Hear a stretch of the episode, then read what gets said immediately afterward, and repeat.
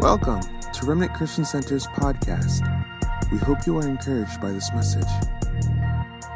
the flesh left heaven, came the flesh to save humanity. Yet when when God in the flesh came to humanity, there was no room for humanity to receive the Savior.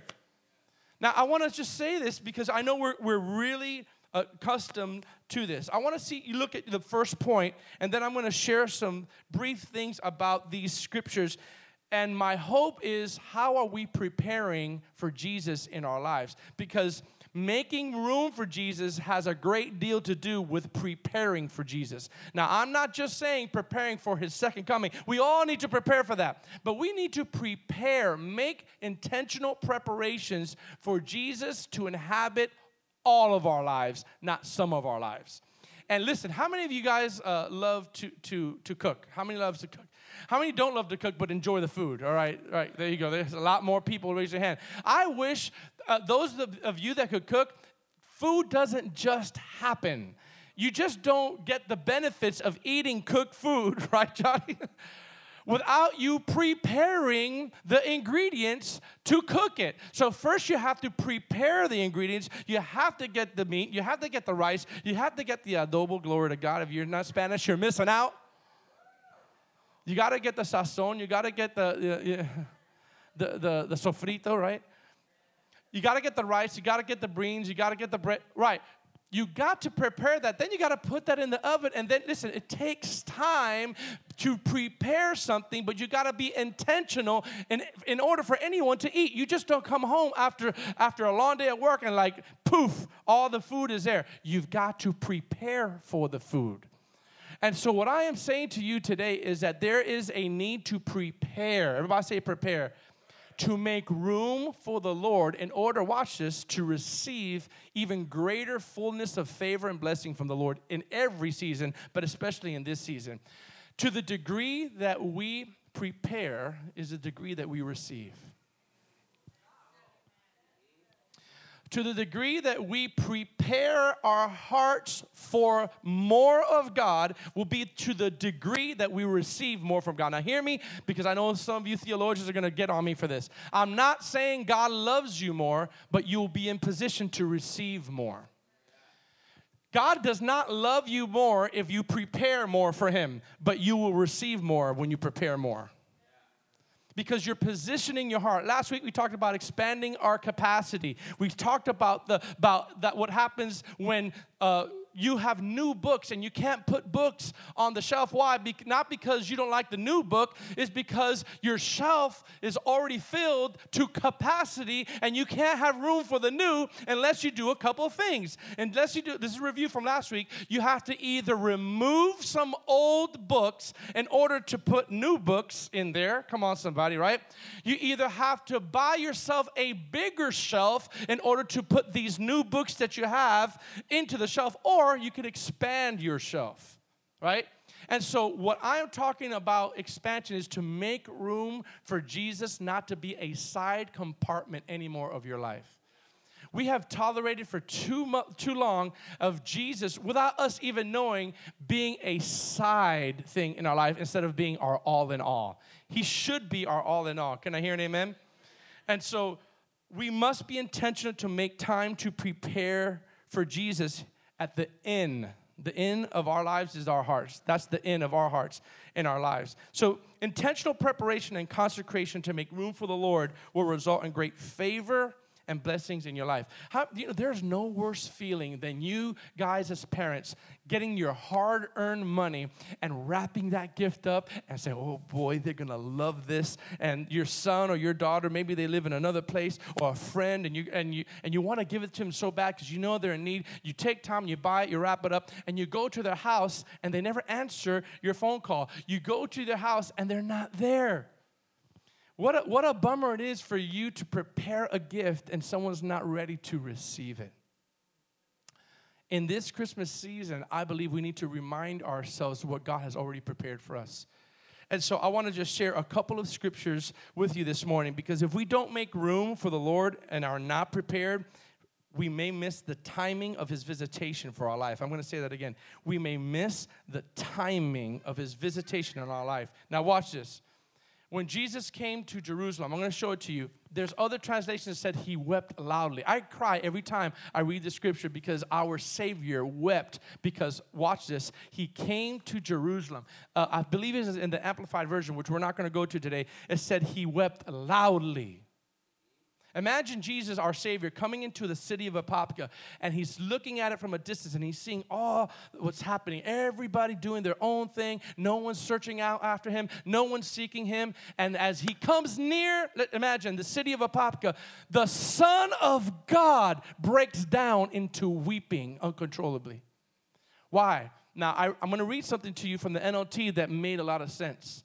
Because if we're too busy and we're not preparing for the fullness of God in this next coming year. COVID has messed a lot of things up. We can miss the time of visitation. But I want you to see how the NLT reads because it's very powerful. Luke chapter, Luke chapter 19, verse 41 through 44.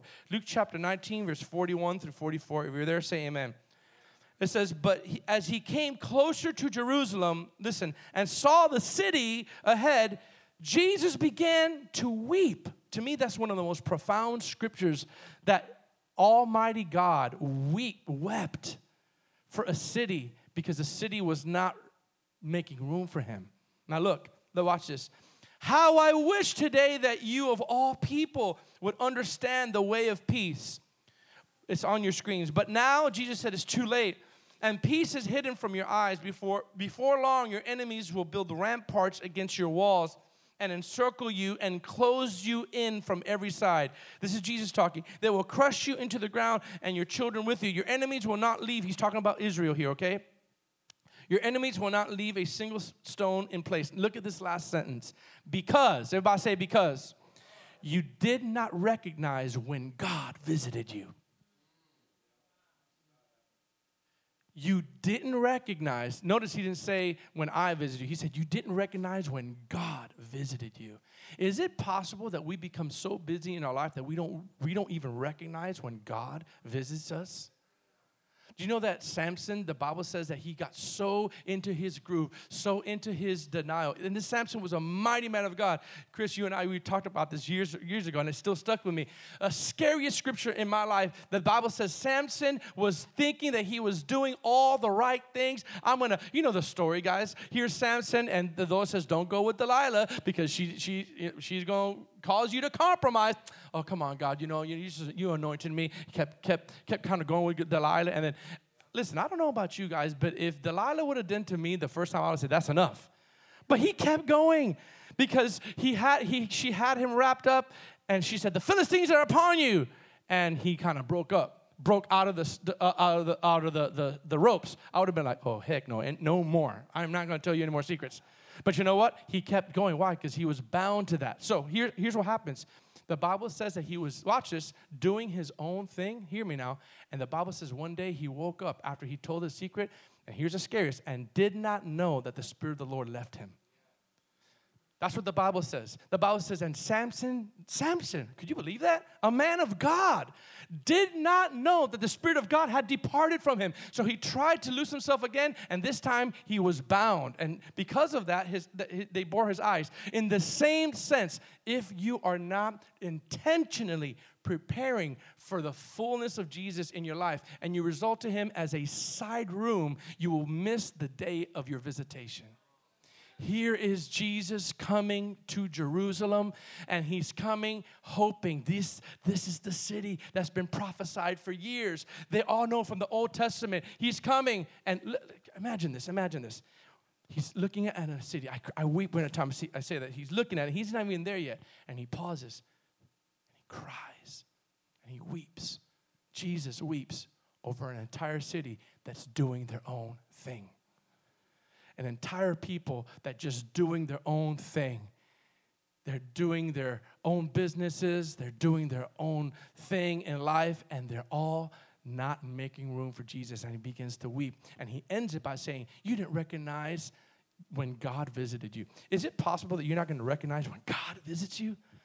Guys, preparation is a two way street. Number one, God is in the spiritual kitchen cooking something for his body. But number two, it's up to us to stop what we're doing, get to the dinner table, the table of the Lord, and eat when it's ready. Listen, I don't know about you, but when Mama Bear, Mama Bear is my wife, right? When Mama Bear cooks in my house, come on, guys, you know what I some of you guys are twitching right now because you know what I'm about to say.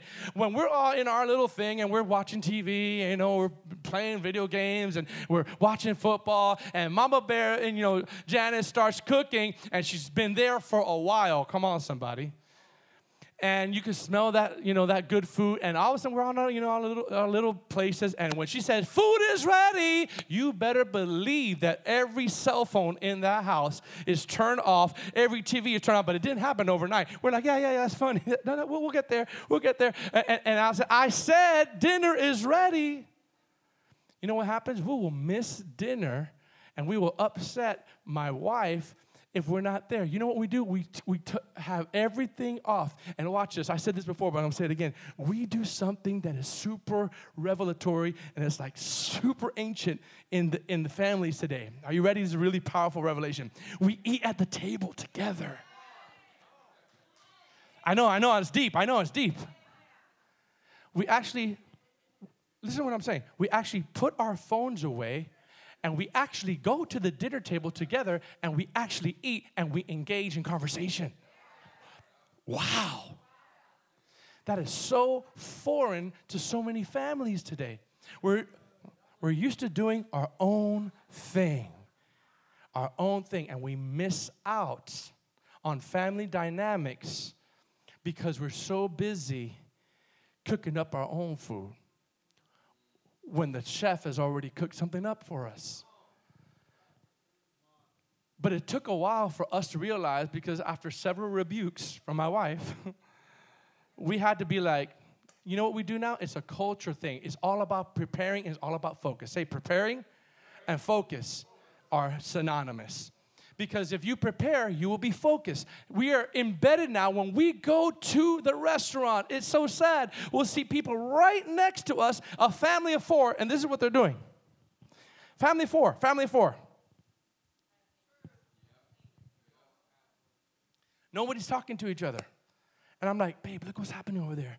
And it's so sad. Guess what? The fear of the Lord has hit me, and I'm like, look, look, look, look, it's right there. My point is this we are trained to no longer have distractions when we're together. And if we're not careful, the end of our lives, the house of our hearts, is the end of the Lord in a sense. And we too could not have room for Jesus because of our lifestyle. That doesn't mean you don't love Jesus, it's just we become too busy or we're doing our thing and we miss the time of visitation. I said, we miss the time of visitation. Look at this next slide. The Advent season, by definition, is a time of preparation leading to the recognition of the birth of Christ. It's up there on your screen. The Advent season, by definition, is a time of, everybody say preparation. Come on, say preparation. Leading to the recognition of the birth of Christ. How are you preparing for more of Jesus in your life in this season? What are you doing to prepare? Now, I want to say this something uh, uh, incredible here because not only is it a time of fasting and prayer to recognize the coming of the Lord, but historically, now this is where we're going to get good. Right before, during the Advent season, right, and even before the birth of Christ, it was a dark time. Hear me what I'm about to say. We celebrate joyful uh, joy, uh, joy, joy in, in, uh, in, the things of the Lord and Christmas, joy to the world, the light has come, all that, right? So, what happens is when we get to this place of this scripture, it's a time historically, and I did a study of this, 400 years had passed since the last words recorded in the Old Testament to the voice of the Gabriel angel announcing the birth of Christ. Think about this. About 400 years had passed since the last recorded words of the Old Testament, and then 400 years later is we see the New Testament being birthed by the voice of the of the archangel Gabriel announcing the, the, the birth of Jesus. Isn't it interesting? Just a little study for you. It was 400 years of darkness, 400 years of no additional scriptures, in a sense, in that time being added to the scriptures. It was just silence, right? And you would think after 400 years of no uh, additional revelation that the earth will be prepared for the Savior. Do you know that, ironically enough, 400 years, children of Israel were in bondage in Egypt before God raised a deliverer? The Bible says in Exodus that they were in bondage for 400 years because there was a Pharaoh that did not know Joseph. So for 400 years they were in slavery, and then the Lord raised up um, Moses to be a deliverer, and it was a total of 430 years, the Bible says, after they exited out of um, Exodus. And so it was a time of darkness. I want to speak on this right now because right now, in this Advent season, you may be in a time of darkness. You may be in a time where I know that many of you, uh, you get um, depressed in this time of season because it reminds you of a loved one that every year you have to remember that they died during this season. Or there's something tragic that happened in this season and it's hard to be happy during this season. But I wanna, I wanna say something to you that's very powerful because just because you're in a dark season does not mean that you can't receive from the light. And here's one thing I'm going to share with you because to me, this is, I found about two major principles from Luke 2 that we just read. Number one, you can put that uh, on, on the notes. Do you have room for Jesus to inhabit your whole life, or is he an accessory or a supplement in your life? That's number one, okay? Is he an accessory? And this is one thing that I, I, I thought about. Um, some may say, you know, Pastor George, I can't fully commit my life to Jesus because my heart is in a dark place. My heart is in a hard place. My heart is in a distant place. Well, I have good news for you. So was the manger. The manger was in a dark place, but yet Jesus was born in a dark place. Listen to what I'm saying. My heart may be too, you may say, my heart is too hard for Jesus to come in during this season. I'm too sad. I'm too dark. I'm too lonely. Or watch this, I'm too filthy. I don't feel like I'm right with God. Well, you have good news for you. Nothing stopped Jesus from being born in any place, and he was born in a dark place. Do you know that Jesus could be born and you could be born again in your life during this dark season? If you allow Jesus to be Lord. Here's the thing during this Christmas season, is Jesus really Lord over your life? Or is he a savior of your life? And I want to say this that's the one thing, but here's the, the, the, revelation that I got. Here's number two.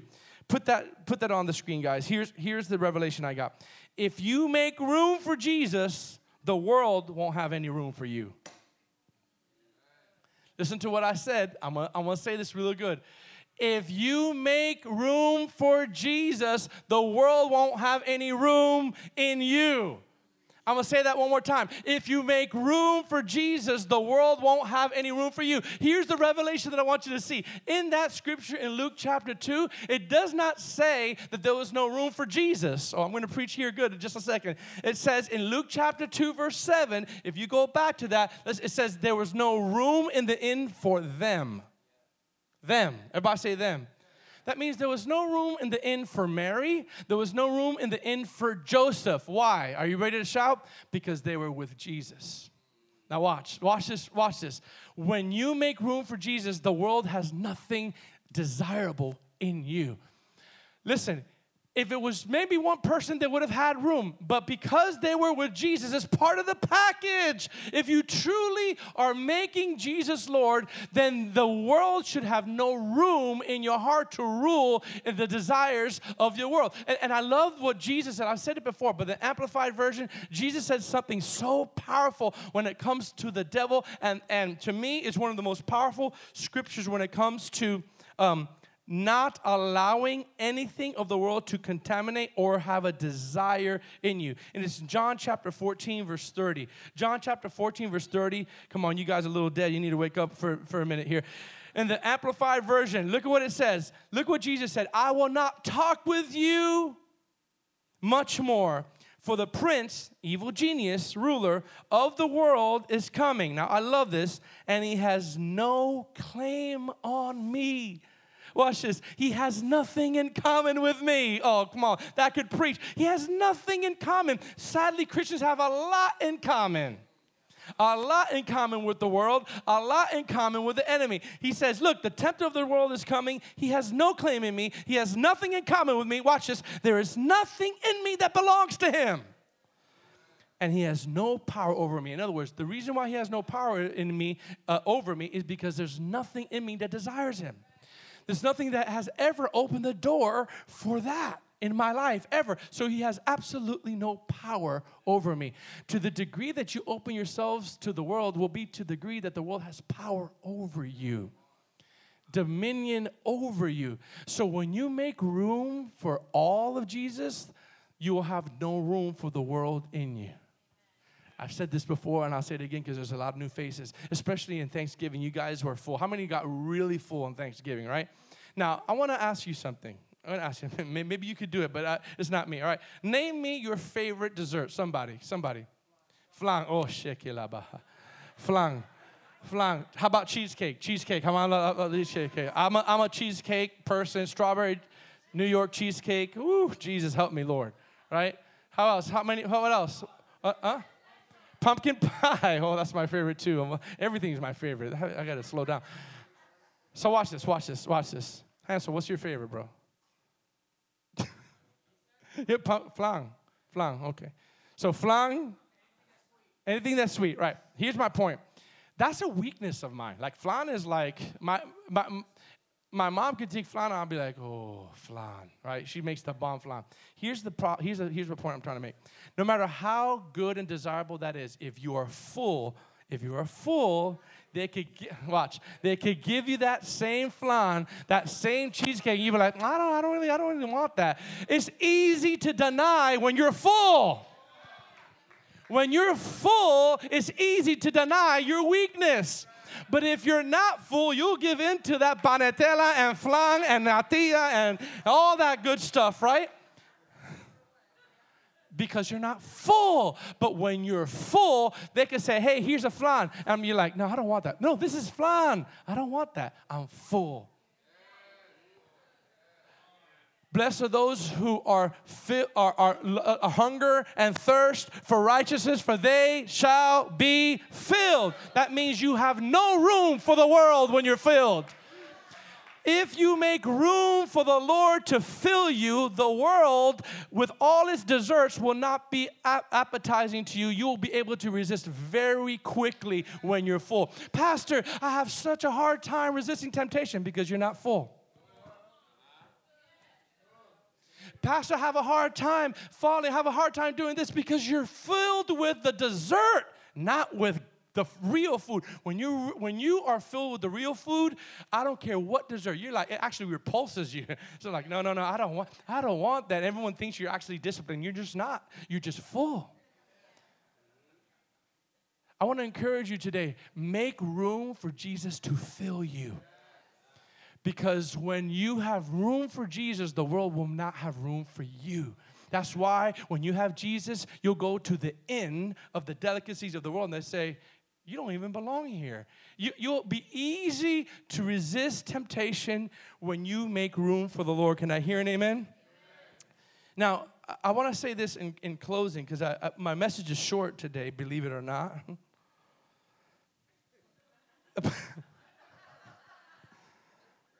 a powerful example, a powerful example of preparation. Probably, no, uh, uh, in all seriousness, one of the most powerful examples in scriptures of preparation and intentional preparation to make room for somebody and gain their favor is the story of Esther. Now, some of you ladies, you're gonna love this. You're gonna, you know, you're gonna say, I like to suffer for the Lord like this. I want you to read uh, in Esther in just a moment about an example of how Esther, watch this, this is all about making room. Say, making room and preparing. I want you to see the great length that Esther took to prepare for one night with the king. That's all, that's all it was, is one time with the king. But I want you to see the requirement and the intentionality that she went through so that she could eventually, watch this, receive favor from the king. I don't want you to think that it was all God. A lot of people in the church are like, well, it just happened to, I don't know, it's just all God. No, yes, it's all God, but there's some things that Esther did that allowed God to release his greater focused favor on that. It was not just, hey, you know what, Esther, just go ahead and do what you want, just live how you want, and you're still gonna get the favor of God of your life. No, you can't live however you want and then expect God to bless you. You can't have a full time blessing with a part time commitment. You can't do that. We cannot have God's full time favor with a part time commitment to God. It will be crazy if someone pays you full time salary and you work five hours a week. Why am I not getting more money? Put more hours in. So, so why am I saying this? Because the, in, in, in, in Ruth, which I'm about to tell you, I'm going to tell you the preparation of Ruth went to just for one chance to meet with the king. Here's what happened in the in the in the Bible. I'll give you a, a, story before we go to the scriptures here. The King Xerxes was looking for a wife for all the nation. Why? Because uh, Vashti, his, his his current wife, was not respecting him when he called for her. He called for the for his wife to come, and she didn't want anything to do it. So he said, "Okay, I'm going to go on a nationwide search for a wife." All right? And when, when this nationwide search began, it set up the stage for the greatest Miss Universe pageant of all of, of, all of history. Literally. It was the, uh, the search for a wife. And there was not just one, there were several uh, uh, women, watch this, that were candidates, hear me now, but only one, everybody say one, was able to get the king's favor. But I want you to read, because we read the story of Esther so much, but we forget that Esther actually prepared for a whole year. But I want you to see how she prepared. Women, you're going to love this one. And men, I think will love this one too if, you, if your wife did this Esther chapter 2, verse 12 uh, through 13. Then we're going to go through 15 to 18, and then we're going to, uh, we're going to pray. How many getting something this season? Remember, he came into the inn, and there was no room in the inn. Are you empty or are you full? Now watch. Each young woman's turn. Now look at look at verse uh, 12. Each young woman's turn came to go into the king uh, Ahasuerus, that's another name for King Xerxes, after she had completed 12 months. Are you ready? Everybody say 12 months. Everybody say 12 months. Listen, of what? Come on, say it loud. According to the regulations of the women, for thus were the days of their what? Preparation appointed. Here goes six months mixed, mixed with oil of myrrh. Six months, I'm gonna say it again, dipped in the oil of myrrh for six months every day. Some of you like, I wanna suffer for Jesus like this. Watch this, ladies, watch this, ladies. And six months with perfumes and preparations for beautifying women thus prepared each young woman, each prepared, all right, went to the king, and she was given whatever she desired to take with her from the women's quarters to the king's palace. Now look at verse 15. It's going to be up on your screen, right, through 18. Now, when the turn came for Esther, the daughter of Abihail, the uncle of Mordecai, who had taken her as a daughter to go to the king. Remember, this is after a year long preparation of six months of dipping herself every day in the oil of myrrh. Could you imagine, ladies, every single day? Every single day in a tub, you are, you are drenched in, uh, in your skin with the oil of myrrh every single day until it penetrates your skin, until, the, until it, it, it oozes out of you in its smell because it's so deep in you. All right? And then another six months of perfumes and preparations. All this was preparing for one encounter with the king. And Esther obtained, watch this. Now, when the time came for Esther, the daughter of Abihail, the uncle, um, and Esther obtained favor in the sight of all who saw her. Now, look at verse 16 onward. All right? So Esther was taken to the king into his royal palace in the 10th month, which is the month of Tebeth, in the seventh year of his reign. Look at verse 17. The king loved Esther more than all the other women, and she obtained. Do you see this? Do you see this? I said, You won't get love more, but you will receive more and she obtained grace and favor in the sight more than all the virgins. Yes, God's hand was on her, but she had to do her part. Look at me. Did not Esther also have to, prepare just like all the other women? Okay. In the sight more than the virgins, and so he set the royal crown upon her head and made her queen instead of Vashti. We're almost done. Look at verse 18. Then the king made a great feast, the feast of Esther, for all his officials and servants, and proclaimed a holiday in the provinces and gave gifts according to the generosity of a king. Listen to me. I want you to put this slide up for all to hear, all right, and see. Just like in the story of Esther, Jesus is looking for a bride that has prepared herself and made room to meet him. Come on, I only got 10 amens in the room. Just like the story of Esther, Jesus is looking for a bride. We are his bride that has prepared herself and made room to meet him. This is what Jesus is after. Now, the I want to I want to give you three purposes. You were you were stealing my message this morning. He he came we came in uh, with a couple of guys, and he goes, "Sorry, Pastor George. Here's the oil of myrrh, and here's frankincense, right?" And he, I go, "Actually, talking about myrrh today, the oil of myrrh, which I never do." So there's there is symbolisms of the oil of myrrh, right? If watch this, Esther was dipped in the oil of myrrh for six months. Let's break down what the oil of myrrh is symbolic for and is used for in the natural. Watch this, that's used to prepare us to be pleasing before God. I'm gonna say that again. Prepare us to be pleasing before God. Let me tell you just an unspiritual thing right here. The perfumes were very pleasing to the king. The fragrance from the myrrh did not disgust him, it was pleasing to him. Now, in the same sense, the, the, the spiritual myrrh in our lives has to do with what we prepare with and for that's going to get us great results, okay? So, here are a few uh, representations of the oil of myrrh in regards to our own preparation to live a life that's pleasing to the Lord and to make room for Him. Number one, look at this, look at this on the screen. The oil of myrrh is symbolic in our lives for consecration and separation from the world. Now, we talked a little bit about that, but I want to highlight sep- uh, consecration and separation. Now, I want you to zoom in on me because the oil of myrrh was one of the main ingredients used for the anointing oil in the Old Testament. So, whenever you see the anointing oil, everybody say anointing oil. Remember, the book of Isaiah says, uh, and the anointing shall destroy the yoke of bondage. So the, the, the anointing oil, it would loose that yoke. You know what a yoke was? A yoke was something that they would put on two oxen, and they would have to go almost at the same uh, time, same level. That's why the Bible says, do not be unequally yoked. If you have a, if you have a mule and you have a, a cat, you're unequally yoked, right? Someone's going to slow you down. That's for another message for another time. But the way that you would loosen the yoke is you put oil on it and it would cause the yoke to slip from their neck. Right? Now, the anointing oil was also used, listen, to consecrate kings and priests when they laid hands on them. When, when uh, the prophet Samuel anointed David king, the Bible says he had the, the horn of oil and he poured it on him. What was that uh, symbolic for? Is I am consecrating you for this purpose.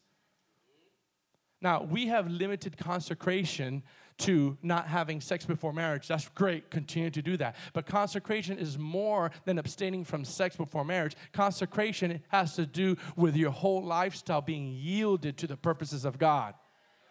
Consecrated for the Lord, right? So the oil of myrrh, when it comes to preparation, has to do with how are you preparing yourself? Are you ready? This is going to be good by abstaining, by being consecrated from the world and being consecrated in the purposes that God has for you. How are you preparing for the fullness of God in your life by consecrating yourself from worldly activity? By being separated for the purposes of God for your life. Do you know that you could do somebody else's purposes and that's still not consecrating for the Lord's purposes? You could be consecrated for somebody else's purpose that looks good on them, but it's not good on you. And so the, the number one uh, symbolism of the oil of myrrh when it comes to preparation was consecration and separation. One of the ways that we prepare for more of the Lord, I know this is good old fashioned preaching, but is the book of James said he who desires to love the world makes himself an enemy with God. Now, don't do that. Don't do that. Don't make yourself an enemy of God because you desire the world so much. The world will not have anything to offer you. Okay? Number two, all right? Number two, the oil of myrrh. I'm almost done here. The oil of myrrh, look at this, is, is symbolic in our lives for living, oh, this is so good, a crucified life and daily dying to our flesh. You say, where did you get that from? Easy, because the Bible says, and I said this a couple weeks ago, that Jesus was, when he had the oil poured on him, which had myrrh on it, in Bethany, when they cracked that alabaster box and poured that oil on his head, what did he say? He said, Don't leave her alone. She's done this for my burial.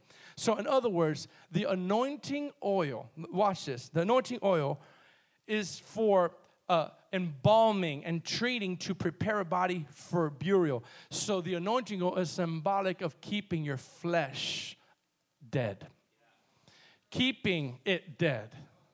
Hello? Hello? They would keep the body dead by embalming it so, so that it could stay that way. Now you have to understand, uh, Paul the Apostle sa- says this in Galatians. He says, I have been what? what? Crucified with Christ. It is no longer I who live, but Christ lived in me. And the life that I live in the flesh, I live by faith for the Son of God who loved me and died for me. Do you know that the Bible says that Paul says that he gets crucified daily? Do you want to live a life of preparation to the Lord? I know this sounds really hard, but we need to crucify our flesh daily. As a matter of fact, one of the main ingredients of a disciple pick up your cross, deny yourself, and follow me. Nowadays, the definition of disciple is anybody who goes to church. Nowadays, the definition of disciple is anybody who attends Sunday morning church. I'm a disciple. Are you really a disciple just because you go to church?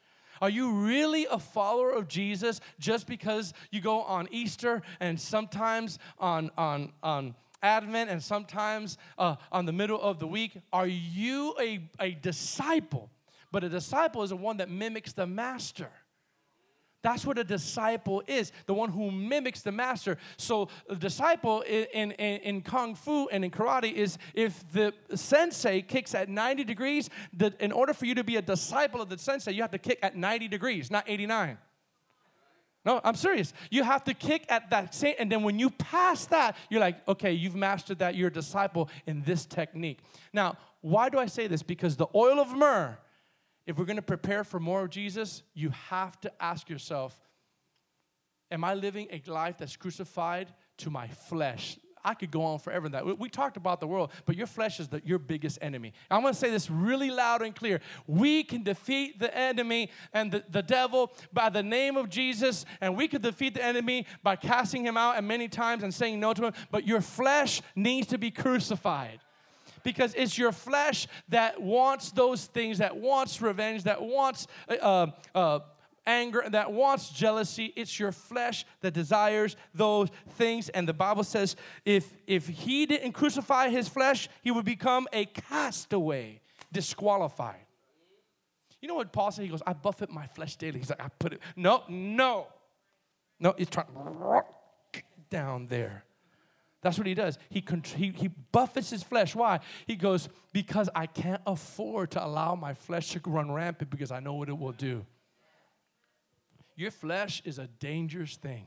If you're not crucified, uh, if you're not living a, a, a crucified lifestyle, you can love the Lord and you could be fleshly. It's called carnality uh, there's unfortunately a lot of carnal Christians. You know, the Bible says to be carnally minded is death. Death. All right? So to prepare oil of myrrh is consecration. Oil of myrrh, Esther, which she did that, oil of myrrh is uh, living a crucified life. And then, of course, the third one, which is one of my favorites. The third one is this. Put the third one up. If you could have the worship team come up here, Joanne and, and Zach and the worship team. The oil of myrrh is symbolic in our lives for cultivating the oil of intimacy and devotion to the Lord. I'm going to say that again. The oil of myrrh is symbolic in our lives for cultivating the oil of intimacy and devotion to the Lord. Remember the 10 virgins, right? The 10 virgins in the Bible? the Bible says that some had oil and some of them didn't. They had to trim their lamps, right? Oil is symbolic of digging for the presence of the Lord through intimacy and in your worship. And by the way, we talked about a couple weeks ago about the perfume and the fragrance of the alabaster box is what? A sign of what? Let's see if you remember. Worship. Everybody say worship. Now, this is not in the notes that I gave you guys back there. So, Victor and um, I just I feel led to share this scripture. Second Corinthians chapter 2, verse 14. This is how I'm going to end. This, I didn't send this scripture to you, but Second Corinthians chapter 2, verse 14 in the in the New King James Version. All right? Because Esther took time to prepare herself for the king, she received the king's favor. I'm going to say that again. Because Esther took time to make room and prepare for the Lord, she got the favor of the Lord. Now you say, Pastor George, what are you talking? How, how do I do this? Well, by one is your hunger level. What is it saying to you? Your hu- hunger level, spiritually speaking, tells you and dictates a lot of what you do. For instance, some of you, because you're putting God first, your, your hunger level for the Lord is greater than your hunger for the world. So you got dressed and you came to the house of the Lord. Some, the hunger is just not there. So their hunger level doesn't drive them to come to the house of the Lord. It doesn't drive them to do some other things, right? How about this? Your desperation is a part of your hunger. If you've been broken and you've been hurt, your desperation is also part of that. You know, God is so amazing that He'll allow even our desperate moments to draw us to the to the Lord, right? Now look at look at Corinthians, and I'm I'm done with this. Second Corinthians chapter chapter 2, verse 14. Put that up there. Second Corinthians chapter 2, verse 14. Now watch this. Remember about the fragrance. Everybody say fragrance. Remember perfume? Remember oil. Look what it says. Now thanks be to God who always leads us in triumph in Christ. And through us, everybody say through us, diffuses the fragrance of his knowledge, watch this, in every place. In every place, you're the perfume of God. You're the fragrance of God. You, when you are making room for God, you are the name brand of God. And instead of saying there's such and such, uh, um, I don't even know the perfumes out there anymore, you start saying your own name because you've made room. And watch this. Now, watch this. Put that verse 14 again up there. And look at verse 15. Sorry, verse 15. Put verse 15 up there. It says, well, I'll just read it. Now, thanks be to God who always leads us to triumph in Christ and through us diffuses the fragrance of his knowledge in every place. For we, look at verse 15, are to God, come on, somebody, say amen. We are to God the fragrance of Christ. Look, I'm not just making it up. We are the fragrance of Christ among those who are being saved and among those who are perishing. That means to the saved with the perfume and to the unsaved with the perfume. God wants us to get oil in our lamps, and that is how you prepare by having concentrated times of devotion, concentrated times of worship. God wants to bring you back, guys, into listen. This is a word that's so simple a relationship again with Jesus, not attendance, not duties, but relationship.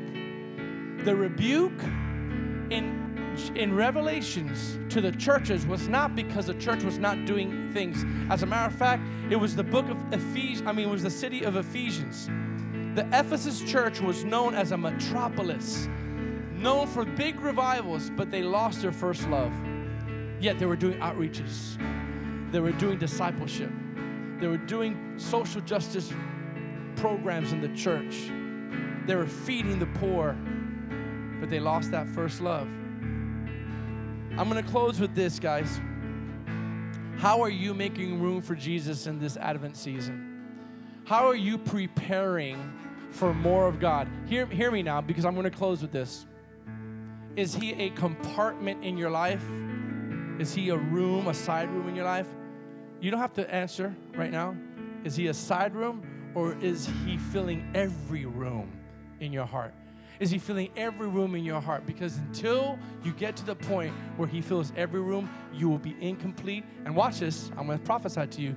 You're going to search for other things until you find that completion. You're going to be searching for worldly things. You're going to be searching for, for uh, a whole bunch of things that will end up hurting you if you're not making room for Jesus to be everything.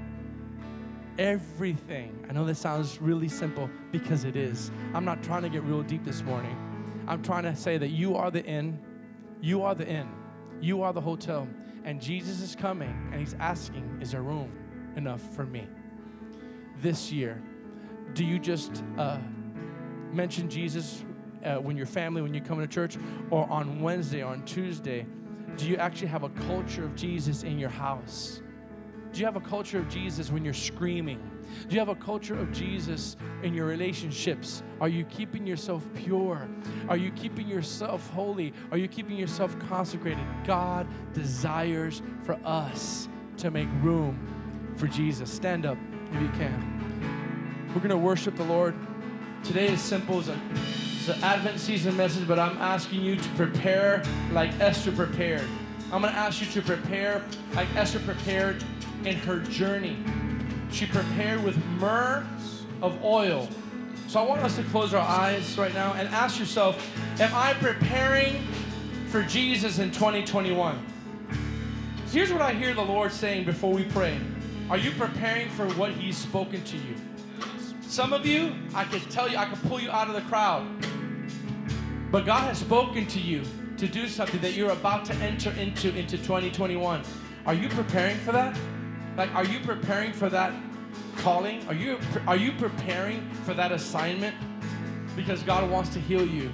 God wants to make Himself president in you. He wants to make Himself strong. So lift up your hands right now and close your eyes. We're to worship the Lord. We're to dismiss you in a couple minutes, but ask yourself: Is Jesus on a side room of my life, or does He inhabit my whole house? Is He just in the garage of my heart? Is he in the guest room of my heart? Is he in the, the kitchen of my heart? In, in other words, I only come to him when I want something from him.